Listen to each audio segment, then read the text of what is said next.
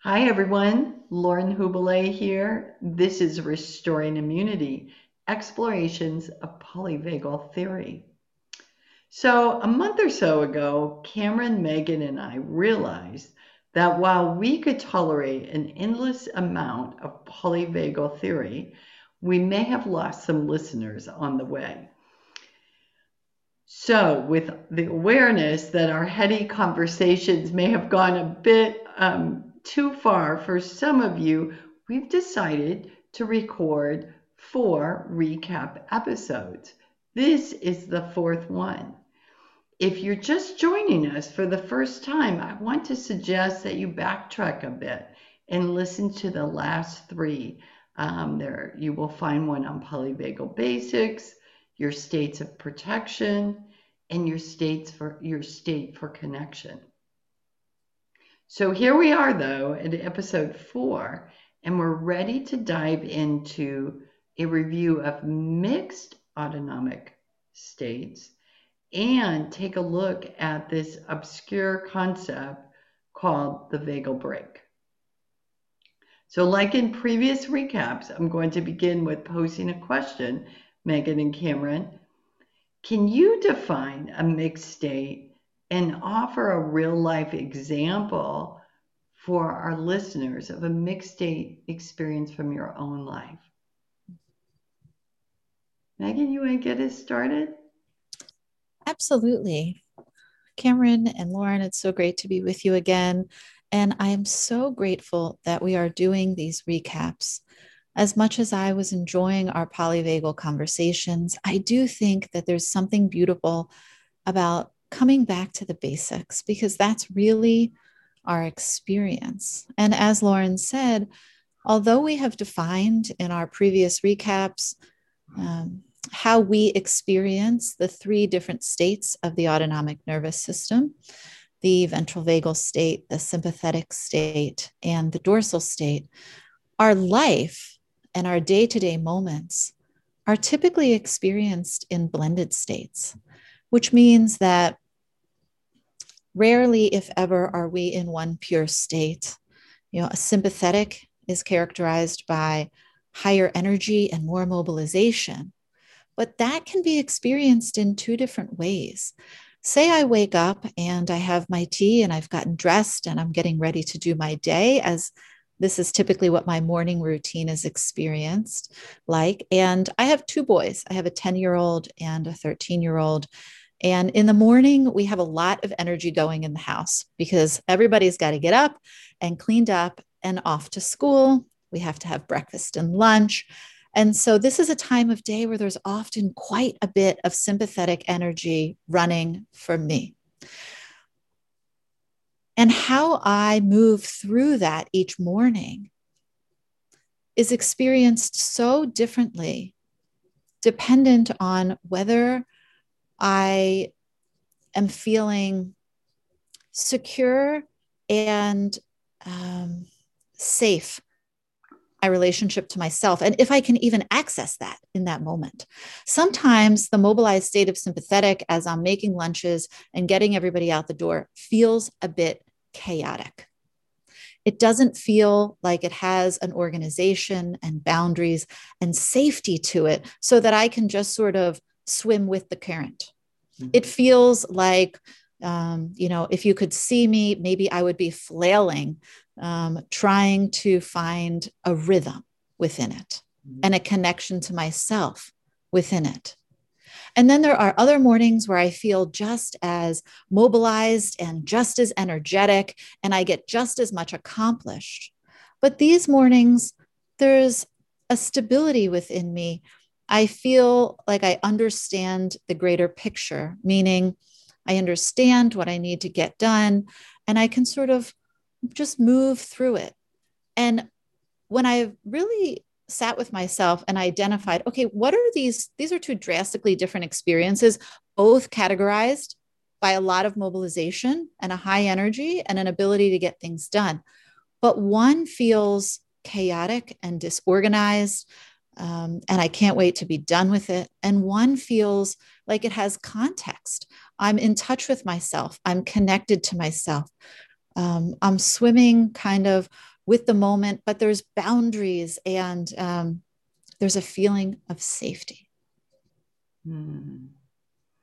Wow, Megan, I was right with you in that mobilized state trying to get out the door, having been there so many times myself. Thank you so much for sharing that. Beautiful. Cameron, what are your thoughts on this?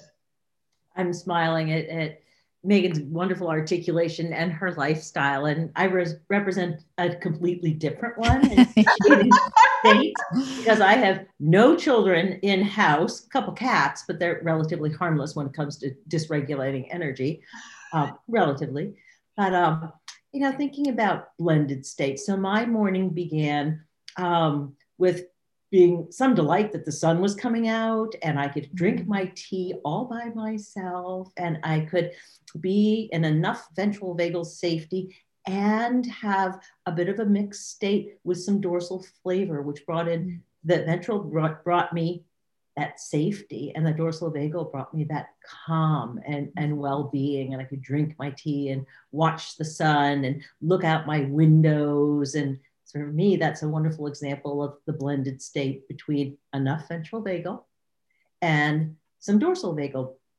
And then a little while later, I had the, which I consider a great privilege. My children are all in their adult years. And um, today, my son in the San Francisco area turns 32. How did that happen? And it, he called me in honor of his birthday, which almost never happens. And I had a wonderful ventral vagal with lots of excitement and energy to hear about him and he's doing so well in his life. And I was just on that edge. But again, with that wonderful operating um, umbrella of that ventral vagal, it was just delicious. And, and Deb often says, you know, it was almost playful as opposed to safety and still, which people would recognize as really that abundance of the ventral vagal with the dorsal vagal. And I realize that we teach the latter with this idea that we are either in ventral vagal or not into ventral vagal. And we teach the hierarchy to include stepping down into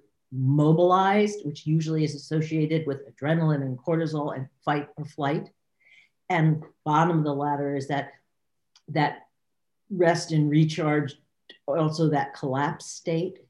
But the difference is between the adaptive survival functions and blended state is how much ventral vagal do we have on board?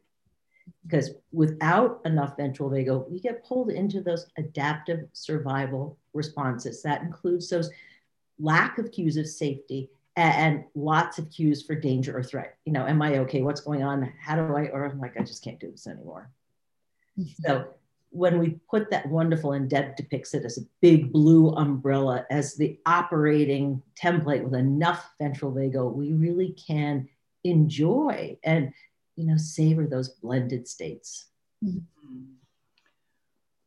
Cameron, I want to go back because you've kind of got my interest there about talking about this dorsal ventral, your morning and being in that state because I'm trying to relate to that. So, you know, if I'm in my morning and I'm um, meditating, is that a blended state? Are you frightened and uh, worried about your safety when you're meditating? No, a hundred percent. Oh, so you know that you have uh, that enough ventral vagal on board that gives you that safety to descend the ladder and really be in that very present but very energetically quiet place.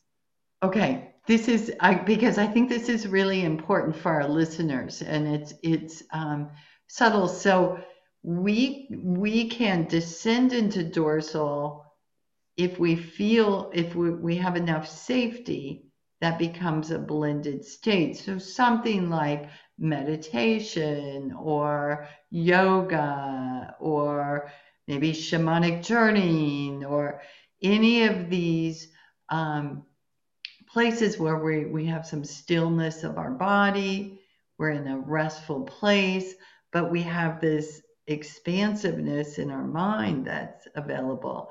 You're nodding and smiling. So yes, I, I kind of think of it as you know we've talked about um, the anchors. So it's like I am anchored into ventral vagal and I can descend and have more energy for that mixed state with the sympathetic, but I still have, I'm anchored in safety. And, and I also have that ability. It's like almost, and I'm not a technical rock climber, but I've got my rope above me and I can descend all the way down safely with that ventral vagal anchor into that place of quiet. I think the difference between meditation or yoga and being how present and expansive as opposed to dread, despairing, hopelessness, and helplessness. The key ingredient is the presence of ventral vagal or not. Hmm. Cameron, this mental, this visual that you're giving us of descending down into a state of immobilization with this tethering or with this anchor that we're holding on to is beautiful because in a way when we have something to hold on to like that it keeps us connected right which is very characteristic of ventral so that visual is just absolutely beautiful and in my experience and the way that i think about these states is that you know we know that dorsal is characterized by uh, less mobilization and sometimes even called um, shutdown or isolation, as Cameron always says, a turtle in its shell. But the presence of just a little bit of safety, a little bit of the ventral vagal state can completely transform this experience into something contemplative, into, as Lauren said, stillness or contemplation, so that we can be not mobile or immobilized, but still have a sense of our own being, still a sense of connection to ourselves and to others. Perfect, Megan. You know, Megan, as you were saying that, uh, all of a sudden I got the picture of being on an acupuncture table with needles in. What do you think? What state? You know, I think that both yoga and acupuncture can be a bit of a mixed state. Um, this is a beautiful time to talk about. Um, I, I, it's not just dorsal and sympathetic. I'm sorry, it's not just dorsal and ventral. It's not just sympathetic and ventral, but I think that when we're in a healing place, um, maybe imagine a yoga class. So there are parts of it that are quite mobilized, and there are parts of it that are quite still. Um, but in both of those times of more and less mobilization, if we're bringing a sense of ourselves and a sense of connection and a sense of safety, then we're moving and pivoting through blended states.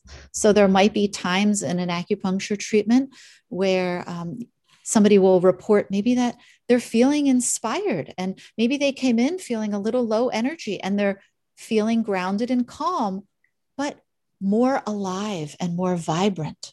So there almost is a bit of all three at times. Wow. Wow. You know, I, I admire the visual of the ladder, but it isn't the way my mind sees this.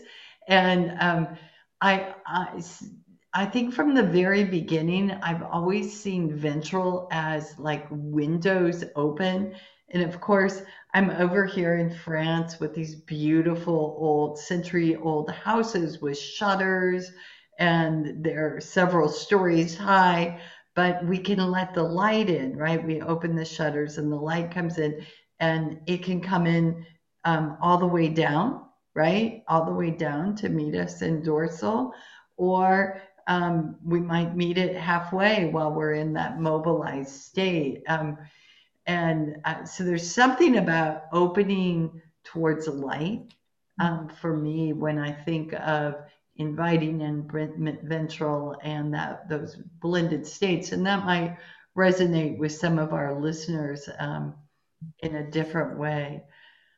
I, I was thinking about um, my teaching experiences and you know, teaching can be in from any of these states, right? Everybody's had the high school dorsal teacher, right? that taught chemistry from, you know, 25 years the same way and they just they weren't connected with the subject, the students or themselves. And I'm sorry, I picked on chemistry. It could have been but um, but you know, when and being a lifelong teacher, you must mobilize to engage with your students, right? Whether you're doing it online on Zoom or you're doing it in a classroom.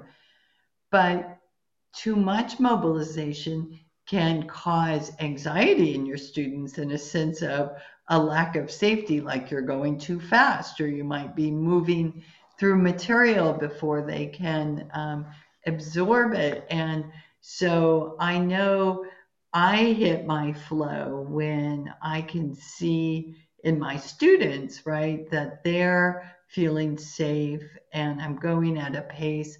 And that is only when I've let in enough light from ventral and I it, to do that for being me, I have to let go of um, I'm going to get all this information covered mm-hmm. in this time period. That's been one of the biggest gifts um, I've given myself. But to be able to use that blended state, like I'm mobilized, I'm excited, I want to share this with you, and I'm open and creative, and we're going to connect in this experience. And that produces a really lovely blended state. Lauren, when we talk about when you talk about teaching, it sounds like you're using a bit of feedback from your students. And so there's a bit of two way communication going on that's keeping the ventral in play. And I'm a music person. And so as I've deepened my relationship with the three states and the blended states, this is something that we have talked about on this podcast before. They each have a little bit of a different flavor or sound. So, Lauren, you've referred to how you feel your voice change. Mm-hmm. And so, I often feel like my autonomic states are sort of these different parts of my inner orchestra or symphony, say. You know, they, some of them sound like brass and some of them sound like percussion. And there's all these different feels to them. And I think we each really experience our states differently. However, what I want to say, the reason why I'm bringing this up is because ventral, another way for me to feel ventral and for it to come alive in my experience is to imagine it as the conductor. Mm-hmm. So there can be all these different parts of ourselves that are at play, but for them to all come together and for the it to become music instead of just this noise.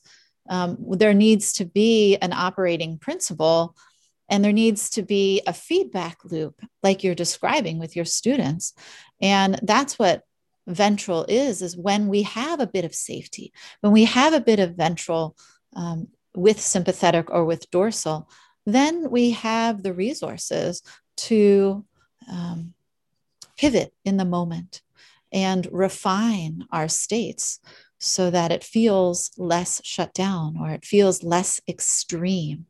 And um, we can work with ourselves. And so it feels then to me like this transformation of noise into music. And when someone's in charge, when our ventral is organizing our foot coming on and off the gas of our energy. Oh, yeah. Beautiful image, Megan. Yeah. And you're speaking so much, both of you, to that element with enough ventral vagal energy. The very first teaching that I received from Deb Dana is rhythm of regulation. Mm-hmm. And there we move. And the other thing that you're both describing is with enough ventral vagal energy is that operating principle. And in our, our autonomic nervous systems, we're talking about what Deb calls resiliency, mm-hmm. which really is that ease of movement so that we can go through the days. And there's a wonderful quote in Deb's second book, which is all about polyvagal um, exercises. And she quotes a woman called named Linda Graham, but she says, resilience, the capacity to bend with the wind, go with the flow, bounce back from adversity is essential to the survival and thriving of human beings and human societies. Yeah.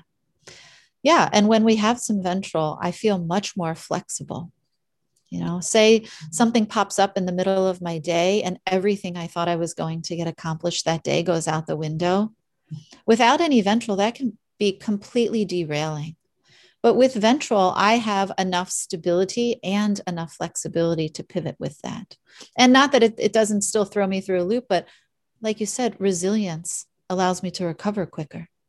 And systems that are easily dysregulated often are sensitive or reactive in that way because their history on their autonomic nervous system has not allowed them enough time and experience with adequate ventral vagal energy. Yeah. And so, this is why, for so many people who grow up in chaotic beginnings or had physical challenges, mm-hmm. this is about toning, working with the autonomic nervous system yeah. so that it will move with more resiliency. If you don't have it, it simply means, means you haven't had enough experience with it. And that's what I think is so wonderful about considering these state shifts in a way that many systems don't know. And mm-hmm. Deb's favorite word is yet. it's a practice. Yeah. Well, bringing up toning and and resiliency makes me think of the vagal brake. And I think this might be a good time to segue into that. Reading Stephen Porges and how he describes it, it still gets a little fuzzy for me.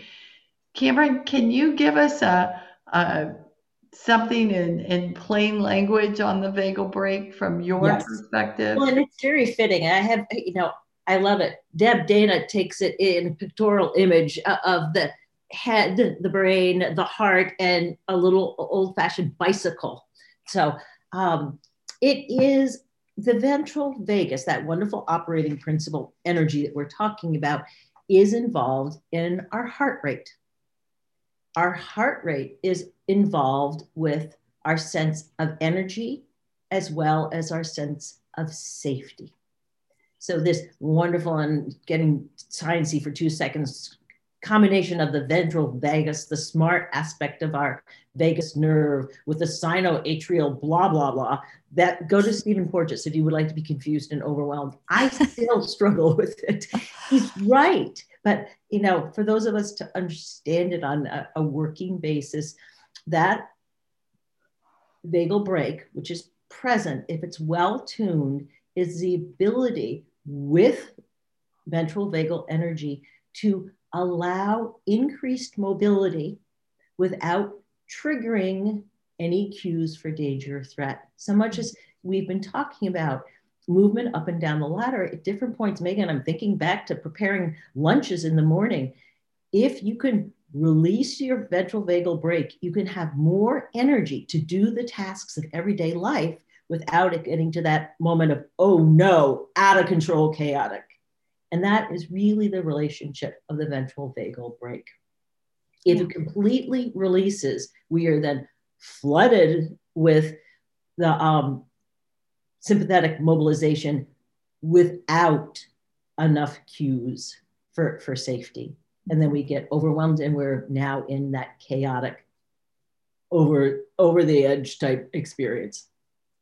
When we work with the vagal brake, and that really is new experience in, in that pendulating between low energy and high energy, keeping the ventral vagal plugged in, as I say, so that we can really gain efficiency at allowing that shift to take place and still stay in that enough ventral vagal state. Mm, yeah. Yeah. Basically, when we feel safe, we can turn the volume up and down. Perfect. well, let's take your situation, Megan, because I think it, it, everybody can resonate with this. Trying to get kids out the door or trying to get yourself out the door. Yeah. Yeah. I know I tried to get two 60 year olds out the door for a hike this morning, and I felt like I was herding cats. So, transitions, right? We have to hurry up to get XYZ done. And that is such a um, um, vulnerable time mm-hmm. for us. And any of us that don't have good toning and don't have, would you say, a, a good good use of their vagal brake or a well toned vagal brake I'm not sure of the language here. Experience some challenge. So, Megan, why don't you use your experience and maybe that'll yeah. help our listeners and me. So, you know, in the thick of this, because this is my day to day life right now, I know what the different tones of the morning feel like depending on where I am. They are all categorized by a lot to do, lots of different bodies in the house that need to get up and mobilized and out the door. But how I move through that process is so drastically different. And I think what it comes down to is, as Cameron said, if I can move through that without my system neurocepting danger in there, without feeling threatened by the situation, then I can continue to accomplish, continue to mobilize, um, and stay with myself. And I don't move in to a response where I lose my ability to regulate. Mm-hmm. I can be insympathetic and still regulated, opposed to the experience of neurocepting you know i get overwhelmed it starts to feel chaotic and i can even sometimes identify the moment where i pivot and i start to move into protection. Sure. And at that moment i have taken my hand off the volume control and now i'm in a state of protection where there is no subtle regulation of any kind and i'm just um, trying to protect myself Absolutely. And so I start maybe snipping. I start uh, my my voice might get louder. I start trying to use some of my sympathetic type coping mechanisms, which typically look like control and um, you know all the fun things we do when we've lost regulation. Yeah, yeah. So, ladies, I'm still.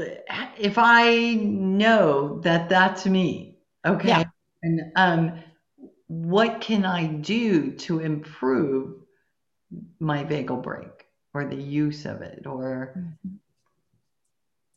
I think it, you know, in my experience, it comes back to what Cameron said, which there are lots of ways that we can practice and um, help facilitate a feeling of safety in ourselves at times that are not triggering to us so that we can get to know what our experience is so that we can play with the vagal brake at times when we're not feeling you know it doesn't make sense to test this out in our most trying time of day right away. It's a practice. So i've gotten to know how i uh, my system neuroceps safety in the midst of a high energy time and in the midst of a low energy time. This doesn't mean that I do it successfully all the time, but I'm practicing and I'm starting to get to know myself. So I know that when I start to feel like I'm getting dysregulated in a in the chaotic morning, if I pause, I might walk into the other room, uh, move my body a little bit, maybe have a sip of tea, and remind myself that inevitably we always get out the door, that it's not the end of the world if we're late, that if we forget lunches, I can bring them to school. You know, in essence, even though there are little cues of danger, I can remind myself how to stay tethered to the cues of safety in that moment. But it really is a practice. You know, we've offered so many skills. I sometimes I place my hand on my heart Again, sometimes I walk, sometimes I sip tea. Something different works for each of us. Yeah. You know, this is where I can bring Stephen Porges in because it's easily easily understood.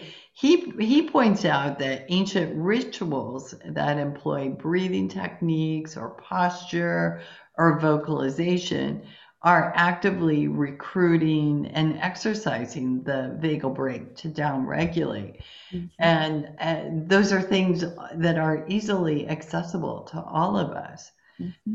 I wonder also if this is where some of those extracts we know um, in gemmotherapy can help with organizing, because that's mm-hmm. really what we're talking about, right? Um, and offering organizing um, bumper guards to help mm-hmm. us move up and down. So what comes to mind for me is something like black currant or um, silver lime or perhaps mistletoe um, might be um, some of the extracts I would consider. are there tools or tips you have, Cameron, for someone to work with that?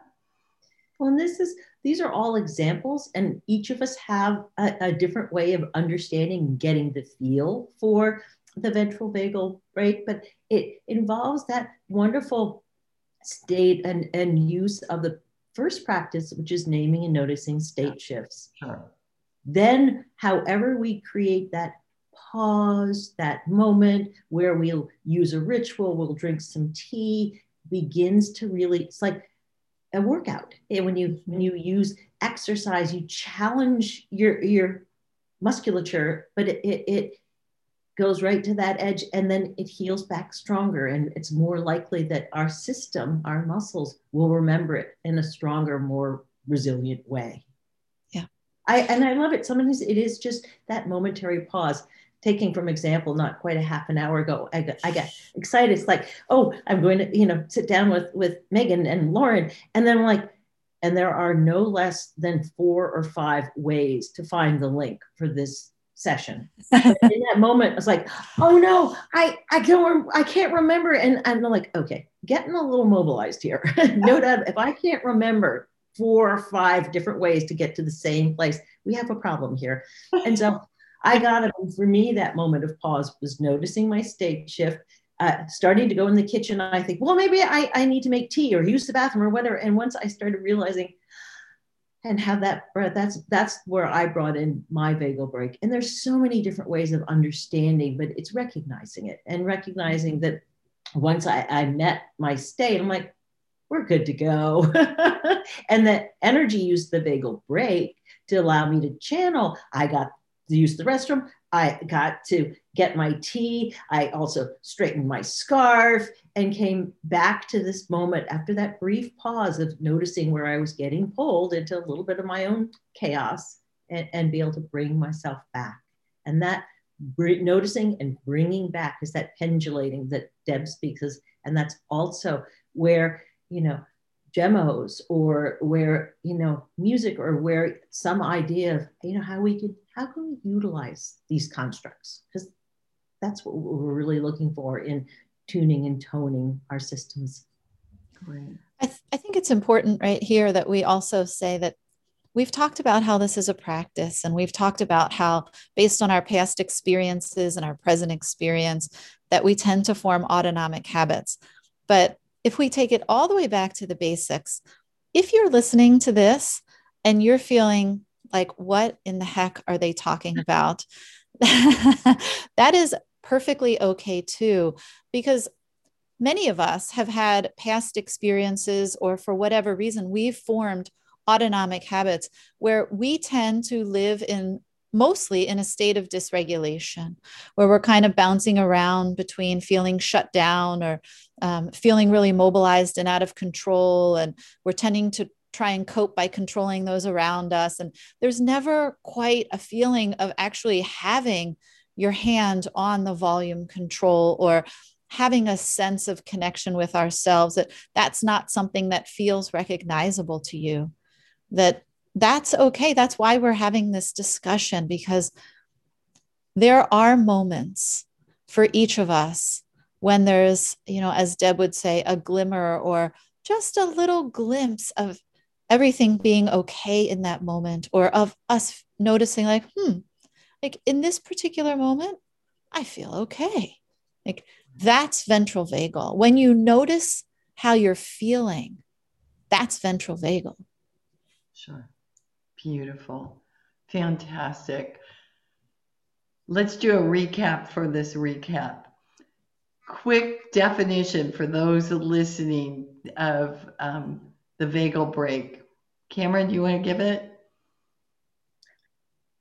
The vagal brake is that ability to move up and down that energetic state ladder with a sense of relative connection to self, others, and that marvelous safe enough experience. Great. And Megan, what's a blended state? Yeah, a blended state is when we can bring a little bit of ventral vagal safety and connection into either dorsal or sympathetic. So, dorsal feels like shut down, low energy, collapse. but with ventral, it feels contemplative and still. And sympathetic feels like fight or flight or over mobilized or maybe chaos. But with a little bit of safety and ventral vagal, it feels like inspiration and creativity and play.